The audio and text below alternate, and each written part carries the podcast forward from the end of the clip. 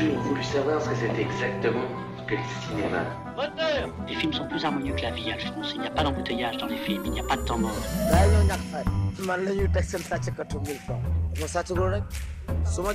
Tous les cinémas du monde.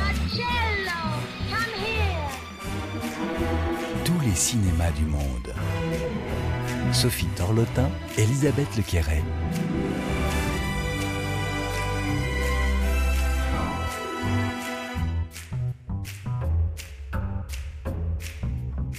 Deux hommes euh, arpentent euh, la plaine marocaine euh, dans une voiture déglinguée.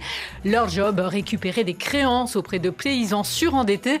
Sale boulot donc qui ne les empêche pas de sympathiser avec les villageois et parfois de les aider. Bonjour Sophie. Bonjour Elisabeth, bonjour à toutes et à tous. C'est à une traversée du désert que nous invite notre invité aujourd'hui, mais rien d'austère, rassurez-vous.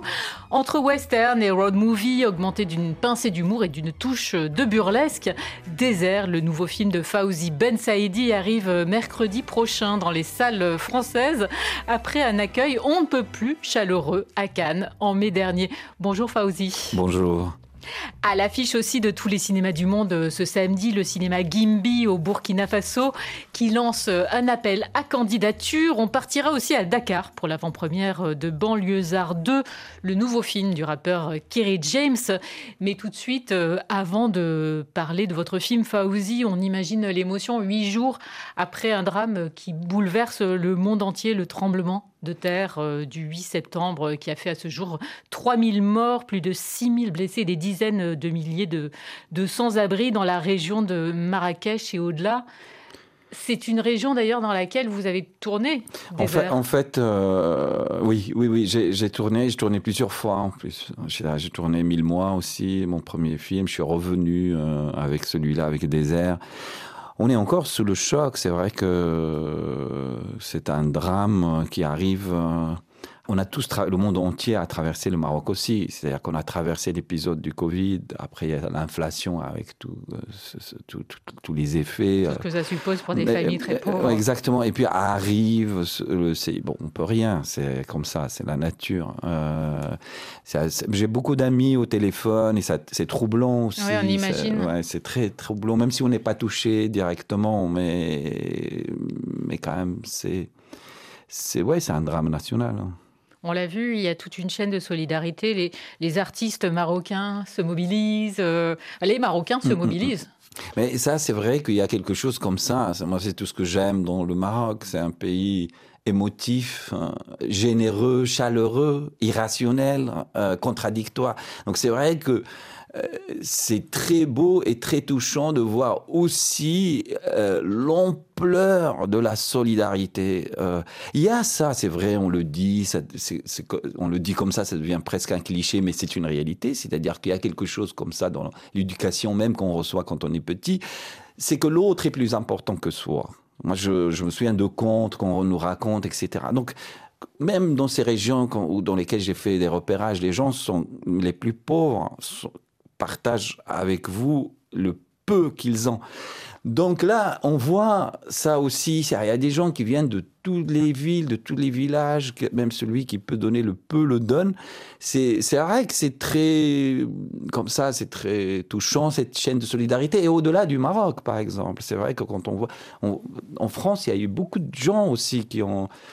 Oui, on, a vu, euh, cette espèce. on- cette- on a vu euh, bah, Jamel Debbouze Oui. qui est allé donner son sang à Marrakech, Gad Elmaleh qui disent qu'ils vont préparer un, un gala. Ouais, exactement. Hier, émission. M6 qui fait une soirée spéciale pour euh, musical. Euh, Il y, a, il y a- il y a eu beaucoup, beaucoup comme ça de, de oui, de, de, de solidarité, d'aide, et c'est c'est réconfortant. C'est très, c'est réconfortant. Donc vous n'avez pas été, donc vous n'avez pas été surpris par l'ampleur de la de la mobilisation, euh, y compris euh, des Marocains de France. euh, Oui, oui, parce que je connais, il y a quelque chose comme ça, c'est-à-dire quand moi je, je, je, je, je le vois quand il y a quand il y a un deuil dans le quartier, il y a tout le monde qui va, les, les familles ne, ne cuisinent plus, etc. Les gens ils vont, ils vont dans leur maison, ils cuisinent pour eux, ils font le ménage, ils s'occupent des enfants, etc. C'est des choses. Moi, je me souviens, il y a une petite histoire qui m'est arrivée. euh, on était euh, dans le quartier où habite ma mère et, euh, et, on vient nous inviter à un mariage, mais qui se passe plusieurs rues lointaines. Je me souviens de mes enfants qui étaient très étonnés de ce, c'est-à-dire que les voisins à peine dans les grandes villes, à peine qu'on se connaisse dans le même immeuble, alors que ce soit, ce soit dans tout le cas. Alors il y a quelque chose qui, même si ma mère est dans une grande ville, mais il y a quelque chose qui reste que j'espère qu'on va garder qui est très très touchante. Il y a- moi, j'ai des choses comme ça. Par exemple, on voit à Casablanca, il y a beaucoup de, de maintenant de supermarchés, etc., etc. Et moi, il y a des années, je me suis dit, mais c'est arrivé de la consommation comme ça qui arrive avec la mondialisation va pousser les gens à devenir beaucoup plus individualistes, chacun dans son coin, on rentre avec son chariot, la tête baissée, on achète, on sort. Et ben dix ans après, je me rends compte que non, que c'est très vivant. Les gens se parlent. C'est quelque chose qu'on doit garder, hein, parce que quand même, euh, c'est vrai qu'économiquement le Maroc avance plutôt bien, donc arrive tout ce qui arrive aussi avec. euh, avec voilà la mondialisation, la consommation, etc. etc. Et il y a peut-être aussi cette solidarité pour pallier le manque aussi d'infrastructures euh, sociales. Mais est-ce que vous avez eu des échos justement de cette région, d'amis qui vivent là-bas?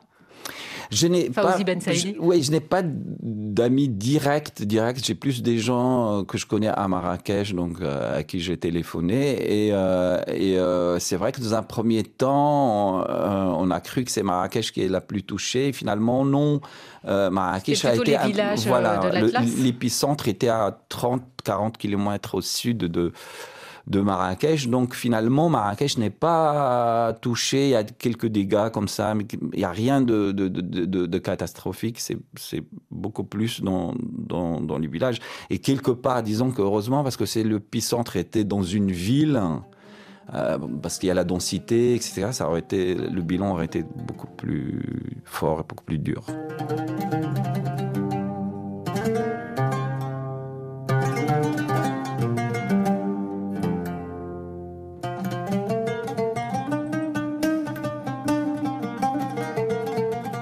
Deux anges euh, du désert qui arpentent euh, un Maroc au paysage aussi aride que sublime.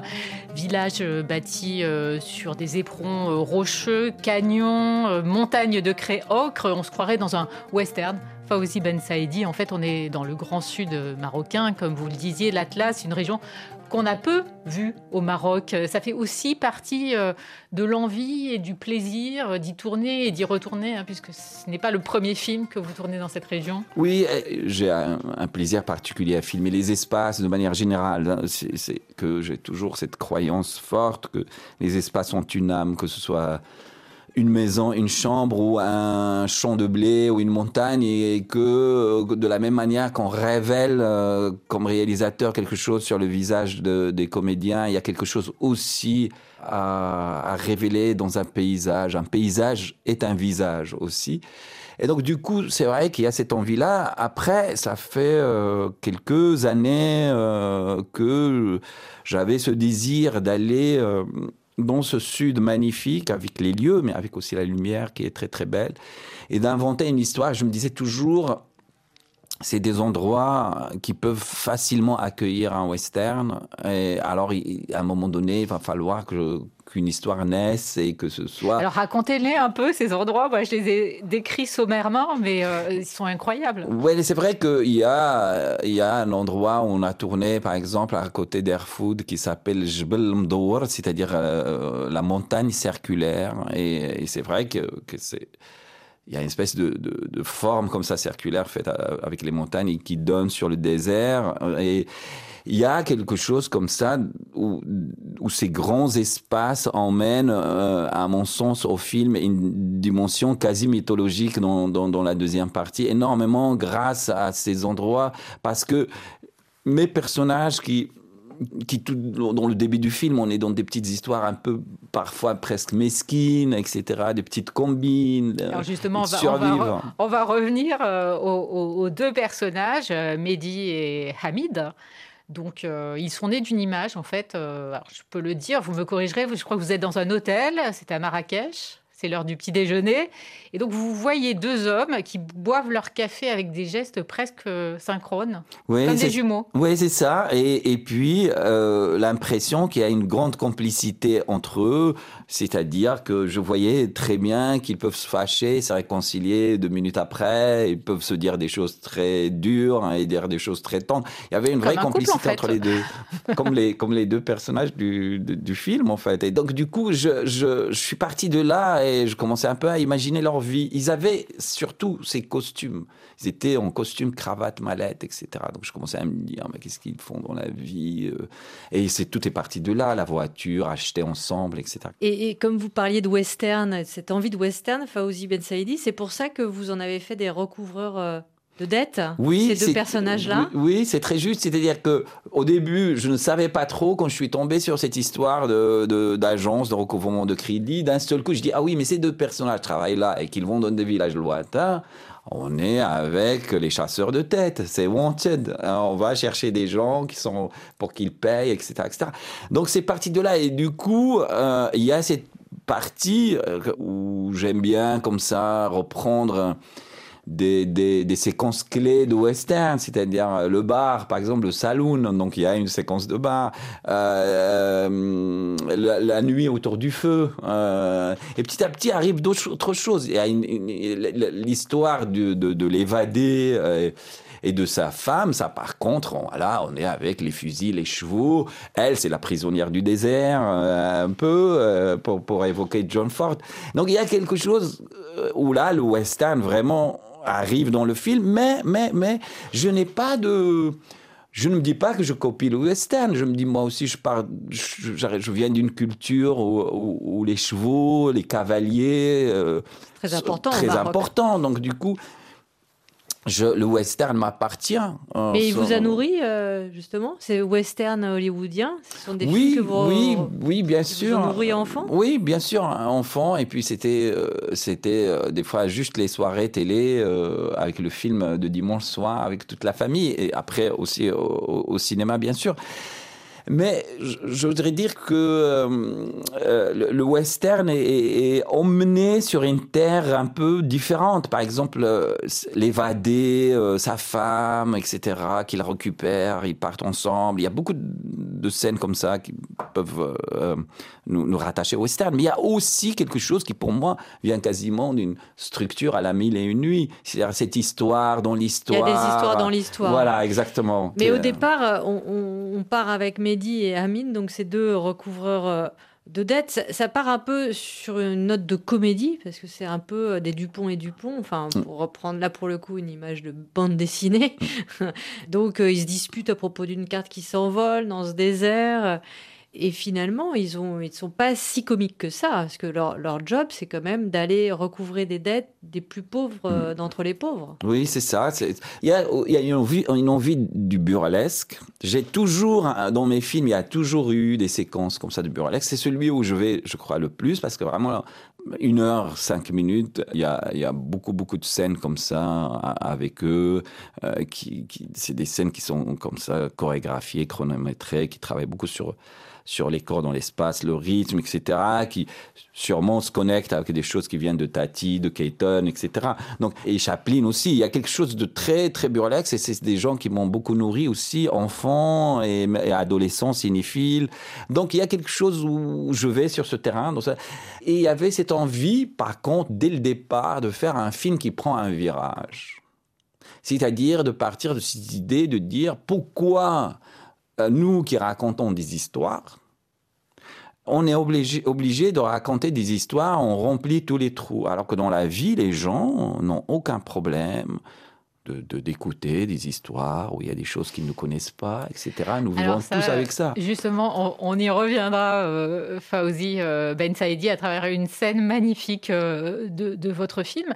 Mais avant, je vais poser une question très, très naïve.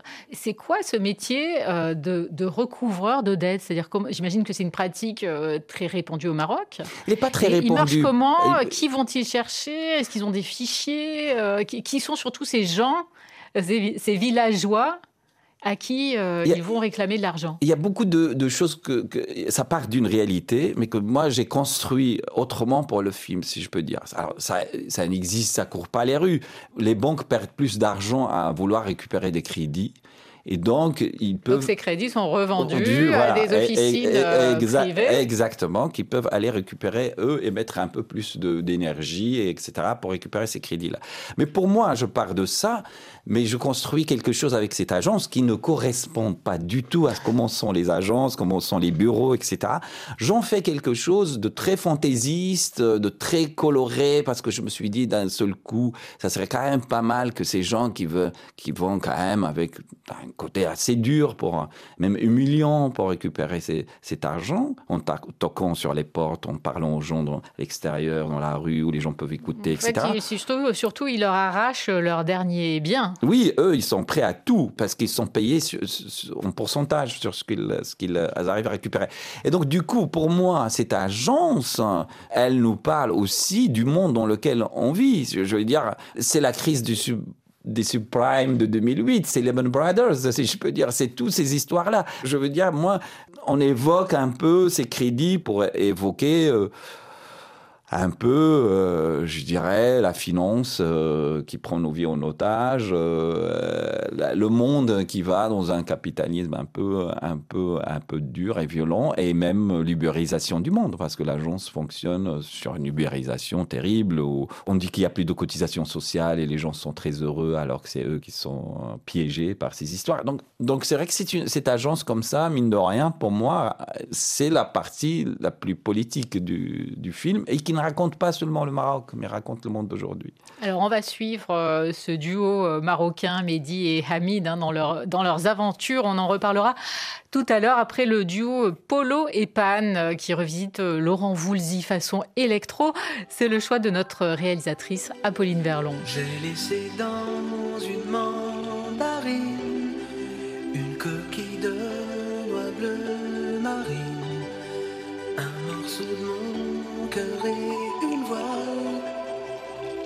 planquée sous le vent tropical.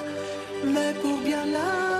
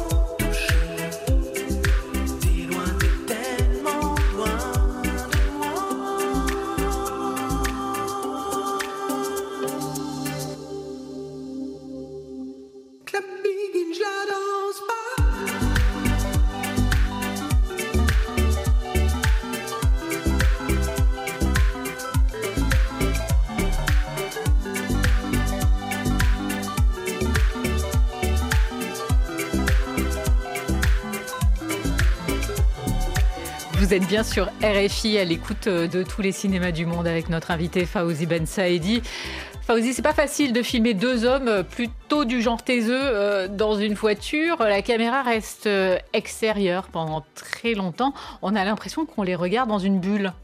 Dans leur bulle. Oui, c'est vrai, il y a quelque chose comme ça. Au niveau de la mise en scène, je me suis posé ces questions de, qui, passionnantes pour moi. C'est-à-dire, à partir du moment où cette voiture est quasiment un personnage dans le film, c'est comment on l'a filmé. Quoi. Comment, par la, manière de filmer, raconter quelque chose. Donc, j'avais fait ce choix que pendant toute la première partie du film, je ne les filme que, que de l'extérieur. Donc, c'est vrai que ça donne l'impression qu'ils sont dans une espèce de d'aquarium comme ça, de bulles. Alors qu'en fait, ils ont beaucoup d'interférences euh, Entre eux. avec les, vi- entre eux et avec les Avec villageois, aussi. exactement. Mais la voiture est vue tout le temps de l'extérieur. Et, et, et, et, le- et par contre, dès que ils embarquent l'évadé, là, la caméra, il est embarqué avec eux, elle est à l'intérieur. Et, donc, d'un seul coup, comme On le change de film. Oui, exactement. C'est le spectateur qui n'a jamais eu euh, cet accès euh, vit quelque chose aussi avec eux. La caméra vraiment bouge entre les trois, comme ça à l'intérieur. On était très à l'étroit pour filmer ça, mais ça donne une impression comme ça de de- d'inquiétude. C'est beaucoup plus inquiétant comme point de vue.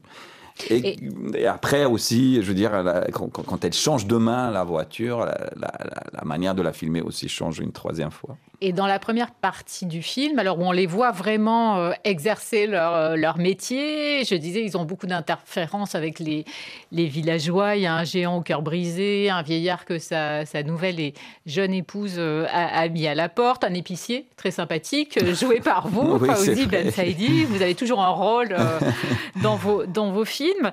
Et on, on a l'impression, en fait, qu'ils tombent de la planète Mars dans ces villages, comme s'il y avait deux Maroc. Oui, c'est vrai que ça a toujours euh, existé. Euh, on voit bien que Casablanca, quand on a, Casablanca, bon voilà, il y a, y a des, d'ailleurs c'est dans le film, c'est, très furtif, mais quand même c'est dans les films, c'est des il y a, c'est des archi- architectures hein, très modernes, il y a du fer, il y a de- de- des verres, il y a des choses comme ça très très très modernes, très froids, il y a des embouteillages partout, il et, euh, et eux partent ouais, dans, un, dans le Maroc profond, lointain, euh, où, où, où finalement aussi euh, il y a une, il y a, ils sont à la, ils rencontrent une autre humanité, si je peux dire, mais mais qui est très, mais il y a une- finalement, finalement, malgré le début, on a l'impression que c'est quand même euh, des, que c'est deux salauds, mais finalement il y a beaucoup d'humanité qui qui arrive petit à petit, qui irrigue le film et leurs relations, etc., jusqu'au moment où quasiment euh, euh, le personnage de Mehdi craque, et, et- alors que c'est le plus dur, comme ça, on croirait que c'est le plus...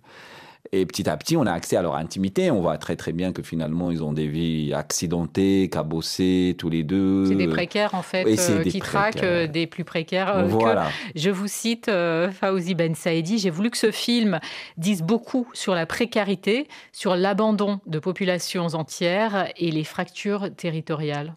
Tout est dit. Ouais, c'est vrai.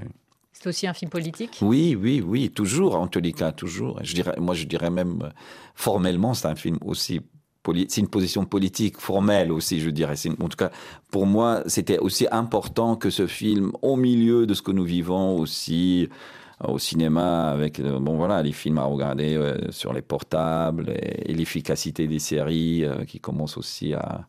Là, on va, on va nous demander d'être efficace, etc. Le film prend son temps, le film...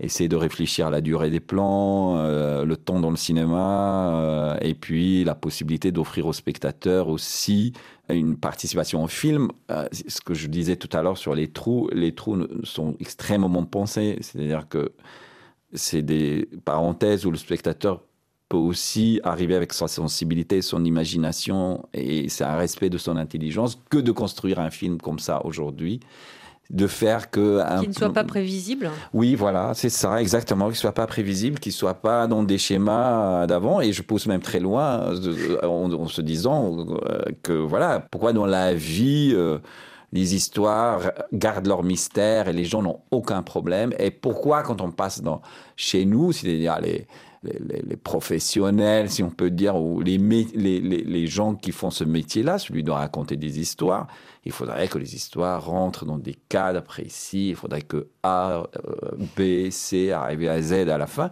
Alors que les gens dans la vie vivent avec ça sans problème. C'est comme le mélange des genres, par exemple. Je veux dire, un, un homme qui se réveille le matin et qui rencontre une femme, c'est une romance. Mais il se peut aussi que le lendemain, il perd quelqu'un et c'est une tragédie. Et qu'après, il se trouve embarqué dans quelque chose, je veux dire, dans une, affaire un peu louche et qu'il est dans un polar. Et les gens, et la vie, elle est comme ça, elle n'est pas tracée. Pourquoi dans, dans l'art, qui raconte des histoires, c'est-à-dire le théâtre, le cinéma, les romans, etc. Pourquoi on devrait absolument être dans des schémas prévus euh, Donc c'est pas l'intelligence artificielle qui a ah, écrit euh, ouais, euh, ouais, alors, Désert c'est- ouais, ouais, de exactement. Fawzi Alors, Ben c'est- alors, Saidi. c'est loin de, de- alors c'est très très loin, c'est très très très très loin. D'où ce film un peu comme ça qui ne perd pas le spectateur, mais mais lui permet Mais qui joue avec lui. qui joue avec lui. Voilà, le mot est juste. لي شيفر نازلين اش واقع ولينا حنان راه هاد لاجونس خدامة ولي صالير ديالكم غتاخذوهم في الأول الشهر حيت كتزيروا ليا لي موفي بايور غنعمل واحد لا ميز أو بوين كيلكو زافيرتيسمون باساج وعندي ليست هنايا فيها حامد دركون اي مهدي عطاف فين هما. نتوما بزوج سجلتوا اضعف مدخول في هاد الشهور الأخيرة بالخصوص لي 3 ديرني موا Zéro remboursement Faouzi Ben Saïdi, c'est une scène euh, extraite euh, de votre film Désert, scène euh, de séminaire d'entreprise. C'est ça? Racontez-nous un peu ce qui se passe, parce que c'est déjà le mélange de, deux, presque trois langues, hein, entre l'arabe, le français et l'anglais. Oui, c'est-à-dire que là, on arrive, on arrive dans cette agence où, où cette patronne est totalement, évidemment, déconnectée, parce qu'elle arrive, elle dit qu'elle était skiée en, en Suisse et qu'il y a eu un accident et que elle est un peu vexée dans le jeu. Il n'y a pas de dialogue, mais elle est un peu vexée que que les employés n'aient pas une espèce d'empathie et qu'ils expriment parce qu'ils re- ils restent chez eux, ils disent rien, etc. Alors, ils sont en contrebas. Ouais, voilà. Elle, elle est sur une sorte de, de, de podium. Hein. On sent la femme de, de poigne, Ouais. très dure. Ouais. Et cette scène, moi, j'y vois presque. Elle est conçue comme une comédie musicale. Ouais, c'est vrai. Sans, euh, sans chanson, mais rien que le contraste des voix euh, des- des- donne un côté comédie musicale. En plus, tous ces hommes donc, sont dans des costumes, euh, c'est tutti frutti. Oui. Enfin, c'est vrai que ça, ouais. des costumes pastels? Ouais, c'est cette idée de tout à l'heure de dire que bon voilà, c'est un capitalisme euh, violent mais qui se présente à nous sous des dehors tutti frutti, etc. Donc il y a, il y a cette idée que démarrer le film avec ces deux personnes euh, colorées avec des costumes colorés mais quand même humilient les gens, etc. Et puis et quand ils se retrouvent, chacun prend sa place, c'est des couleurs d'arc-en-ciel comme ça dans cette agence. Cette femme veut que cette agence soit belle, etc. et colorée.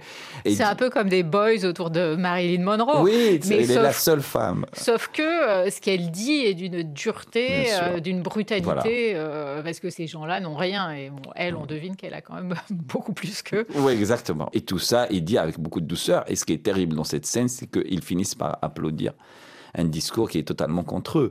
Mais ça aussi, ça dit un peu ce qui nous arrive. C'est-à-dire que, les, je dirais, je vais pousser un peu plus loin, mais les gens votent pour des, des formations politiques ne feront que les appauvrir. Mais, et les gens votent pour eux. Donc c'est comme eux qui applaudissent alors qu'elle est en train de leur dire, vous allez gagner plus parce qu'il y aura plus de cotisation sociale. hein. Donc euh, voilà, vous allez plus cotiser. Bah oui, mais ils auront plus de retraite, plus rien, etc. Bon voilà, bonjour. Hubert règne. Merci. Quand on parle de, de cette scène, euh, moi j'ai presque l'impression que les images, euh, quand vous écrivez, vous viennent avant les mots. Et ça, ça vaut euh, pour cette scène qui est des plus visuelles, spectaculaires du film, mais ça vaut aussi beaucoup pour les paysages, euh, ces paysages très accidentés qui font partie de la mise en scène. On a l'impression que vous écrivez avec la poussière, avec le canyon, avec ce rocher énorme. euh, C'est vraiment très très rare de voir ça au cinéma. C'est vrai que moi, je, me suis toujours dit que si j'ai choisi de m'exprimer à travers le cinéma, c'est pour utiliser son propre langage, qui est les images et les sons d'abord, et que le dialogue fait partie pour moi de la bande son, mais n'est pas quelque chose... Parce que c'est vrai qu'il y a beaucoup, beaucoup de, de de films où le dialogue est au centre de tout. Pourquoi pas? Ça fait aussi des films extraordinaires. Mais c'est pas. Moi, je me dis bon, voilà, si un, peintre, c'est voilà, les couleurs et les formes, etc. Bon, un cinéaste, c'est les images et les sons. Donc c'est vrai que quand j'écris, j'écris, je me dis, j'ai dit souvent que j'écris des films, je n'écris pas des scénarios. Donc quand j'écris déjà, c'est vrai que ce qui m'intéresse le plus, c'est comment dire les choses par les cadres, par la lumière, mais aussi par ce qui se passe à l'intérieur. Et donc euh, voilà, c'est pour ça qu'il y, a des envies. Alors les envies de la comédie musicale sont présentes chez moi de manière très très très forte toujours. C'est-à-dire que pour moi tout est chorégraphiable, si je peux dire, dans un film. C'est-à-dire ben, là, évidemment, c'est une scène avec 40 figurant presque danseur, parce qu'il y a une manière de bouger, etc., etc. Il y a une espèce de code dans cette agence qui fait que, bon, voilà, on assiste presque à une danse. Et mais même quand un homme ouvre une porte et s'assoit sur une chaise, c'est à régler. Il y, a, il y, a, un rythme, il y a un ton, il y a etc. Donc voilà, je fais le cinéma pour faire ça. Et à la deuxième partie, il y a quasiment plus de dialogue en fait dans, dans le film. Et on le disait, euh, Fawzi Ben Saïdi, Désert, c'est un film d'ellipse et de rupture de ton. Par exemple, cette scène de nuit dans un hôtel un peu miteux entre Hamid et Mehdi.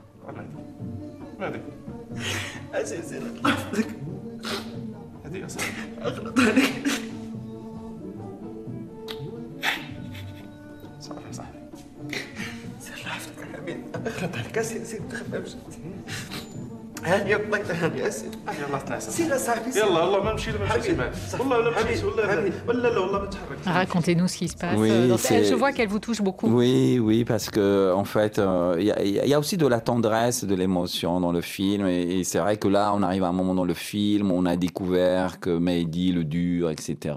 Qui, voilà, sa femme l'a quitté, il est avec sa fille, il sait pas comment faire avec, il la laisse à sa mère, sa mère n'en veut pas trop.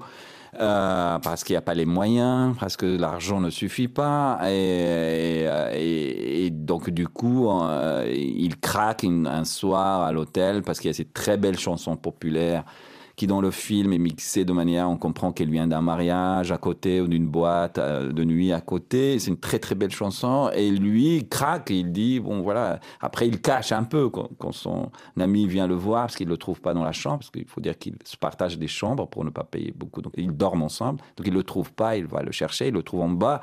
il cache, il dit, bon voilà. Je on voit qu'il fait froid dans cet hôtel, ouais, il voilà. a une couverture. Il a une couverture comme ça, il a craqué, il pleure. Et nous, on sait comme spectateur c'est par rapport à sa fille. Euh, il y a quelques scènes avant qu'il a laissé à Casa. Et il cache un peu à son. Il veut pas dire, donc il dit je pleure parce qu'il y a cette chanson. Et c'est vrai que c'est une chanson qui peut faire pleurer, mais c'est pas ça. Il dit cette chanson me fait toujours pleurer. Il il dit pas à ce moment-là.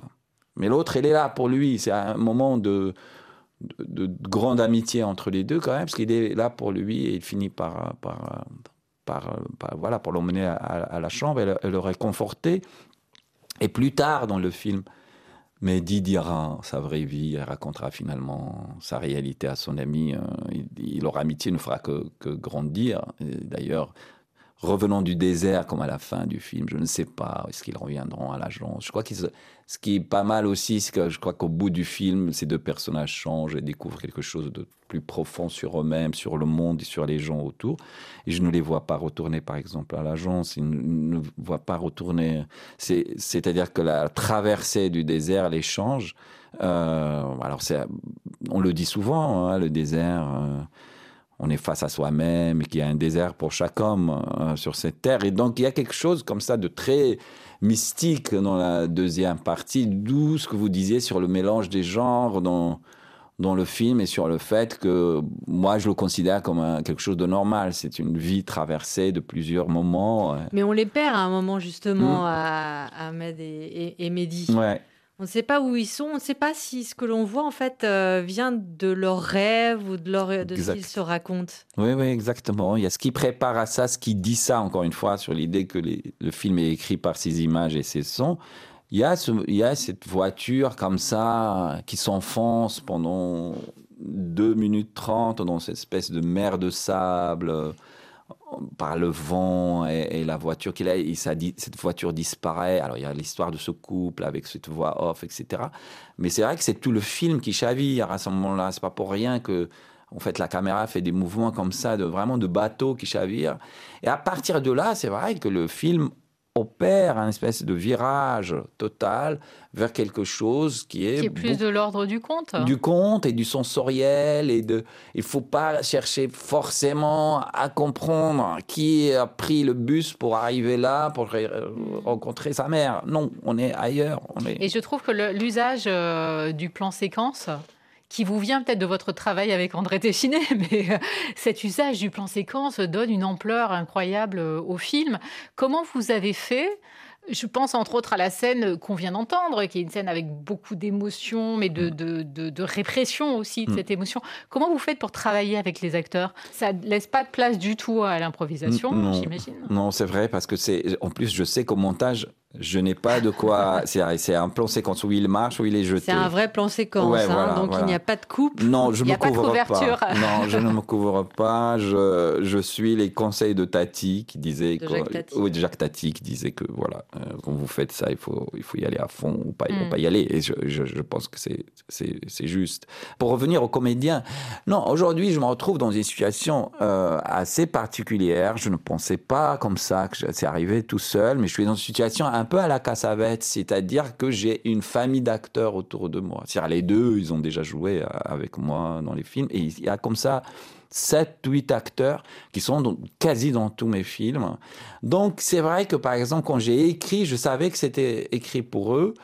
Et euh, on est très amis dans la vie, donc il y a quelque chose comme ça où, où on se connaît très très bien. Donc, euh, donc on- on- moi je me permets aussi de travailler avec eux en dehors, c'est-à-dire qu'on se voit, qu'on travaille. Je travaille, je répète pas les séquences des- films, ça je ne le fais pas, mais mais je me permets de travailler sur les alentours des personnages, d'improviser des choses qui ne sont pas dans le film. Et donc, il y a une énorme confiance, énorme amour, euh, je dirais, vraiment entre moi et mes comédiens. Et donc, il y a quelque chose comme ça où euh, je les remercierai toujours pour euh, leur générosité vis-à-vis de moi. C'est-à-dire qu'avec moi, ils se sentent beaucoup en confiance, ils y vont.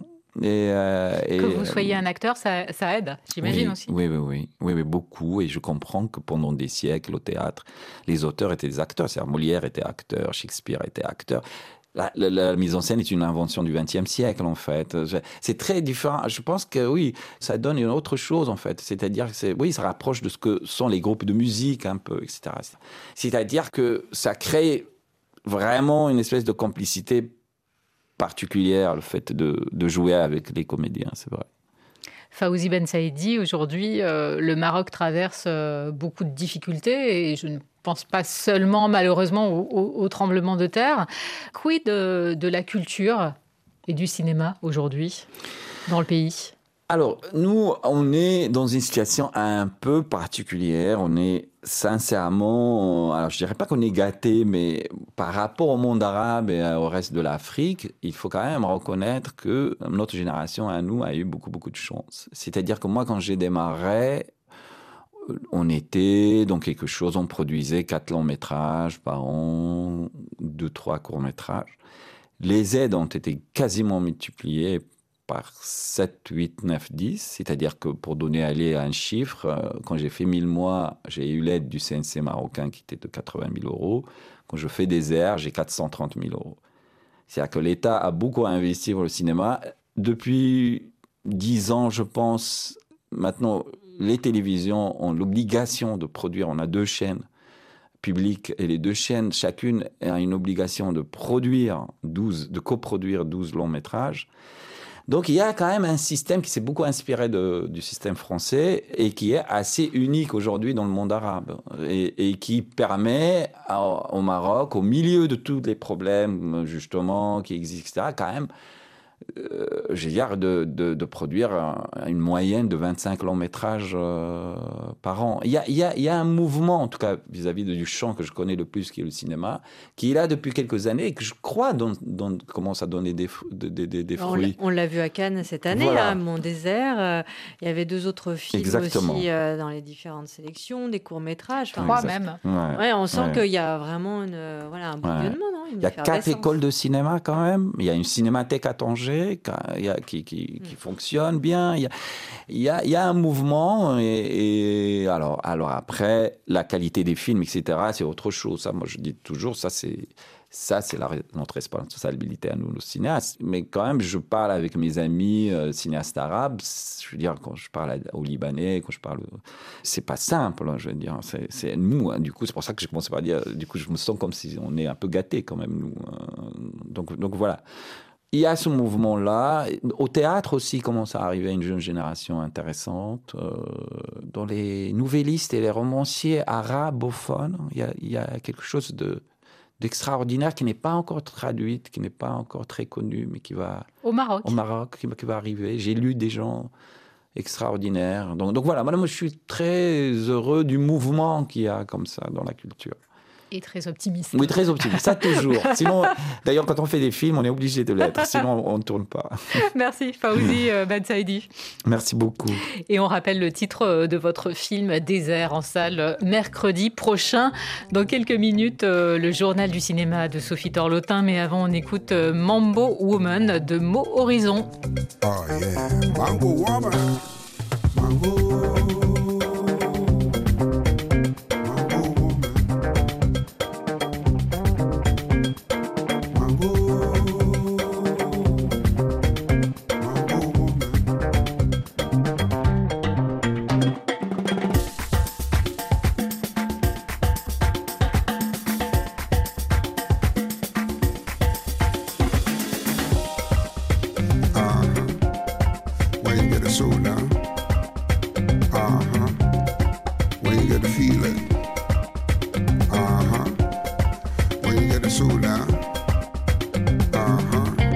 Mango Woman. Mango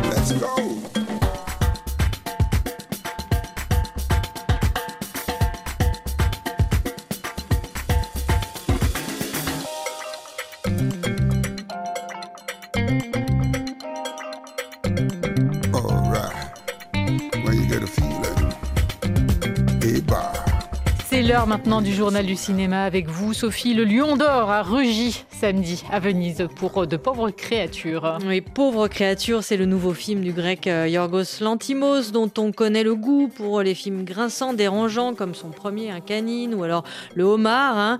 Euh, homard euh, primé lors d'un précédent festival de Cannes.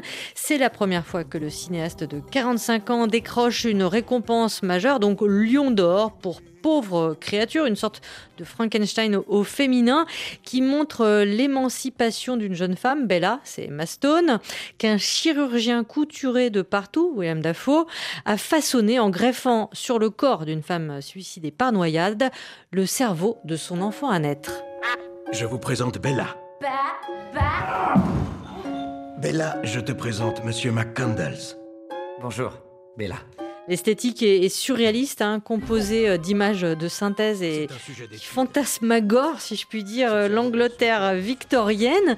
Emma Stone, euh, qui est également coproductrice du film, donne de sa personne, littéralement, en incarnant cette jeune femme qui va s'ouvrir au monde en multipliant les expériences sexuelles et en s'émancipant intellectuellement.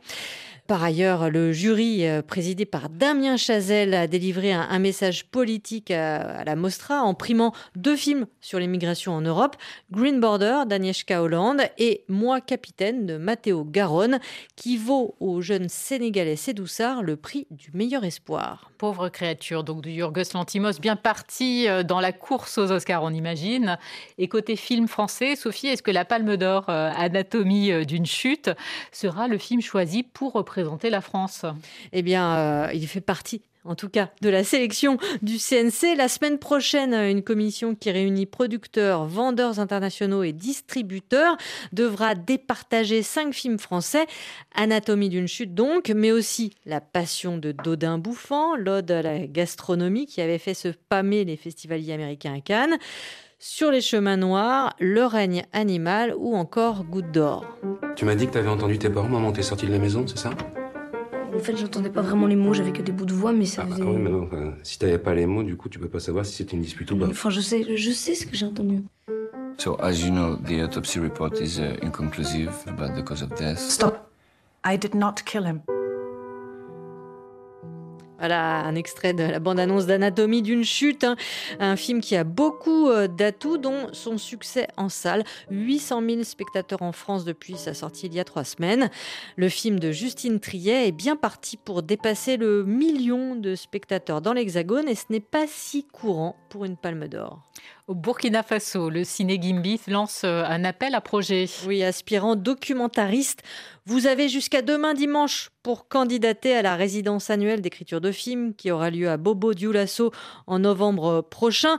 Les auteurs-autrices de toute l'Afrique de l'Ouest, mais aussi des deux Congos, du Rwanda, du Burundi, des Comores ou de Madagascar sont éligibles. Six cinéastes seront choisis à l'issue du processus de sélection. Les dossiers sont envoyés par mail à résidence, résidence au pluriel, cinegimbi.org.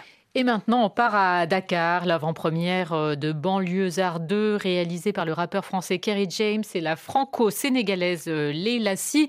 Lancement croisé entre Paris et Dakar, donc pour un film diffusé par Netflix à partir du 27 septembre. En 2019, Banlieusard 1 avait fait un carton avec 2 millions de vues dès la première semaine de diffusion. Dans ce deuxième opus, euh, les trois frères Traoré, ce sont les héros évidemment du film, passent par le Sénégal toute une partie coproduite localement. C'est un reportage de notre correspondante Théa Olivier. J'ai par rapport à ton exclusion, c'est fini. Le deuxième volet du film Banlieusard reprend le cours de l'histoire des trois frères Traoré, Demba, Souleyman et Noumouké, qui cherchent tous à construire un avenir meilleur malgré la violence de la banlieue parisienne. Tu crois que tu vas m'utiliser moi pour te débarrasser de tes ennemis? Une histoire qui a touché Youssouf Traoré, venu voir le film à Dakar. Je crois avoir appris beaucoup de choses concernant la vie dans les banlieues. Beaucoup de tirs de balles, ça me rappelle de beaucoup de choses concernant nos réalités. Une partie du film se déroule dans un village reculé à l'intérieur du Sénégal. Les trois frères sont confrontés à leurs origines, un retour aux sources qu'a apprécié René Édouard Mendiz, spectateur. Une belle leçon d'humilité avec un personnage qui a découvert le vrai sens de la vie et les priorités. L'acteur Lamine Baye a joué le rôle de Cher, le chef du village, un personnage important. Nous, en Afrique particulièrement, on a ces valeurs, le droit d'aînesse, le patriarche. Alors c'est lui qui donne des idées, qui donne des orientations par rapport aux problèmes qui euh, interpellent la société, l'environnement. Sambali interprète Faudier, l'oncle des trois frères. Il guide ses neveux qui ne sont pas venus au Sénégal depuis longtemps. C'est extrêmement important d'aller se ressourcer, d'aller voir l'histoire.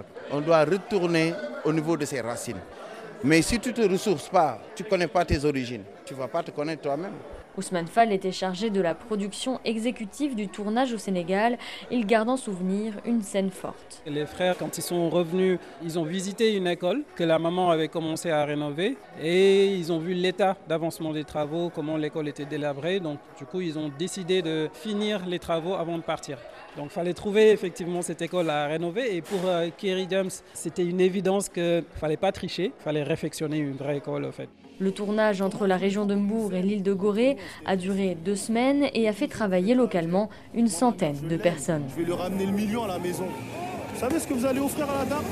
Et c'est donc à Dakar que se termine cette émission. Au micro, Sophie Torlotin. Et Elisabeth Lequéré à la réalisation Apolline Verlon. Rendez-vous la semaine prochaine, même heure, même cinéma. Et d'ici là, bonne semaine à tous.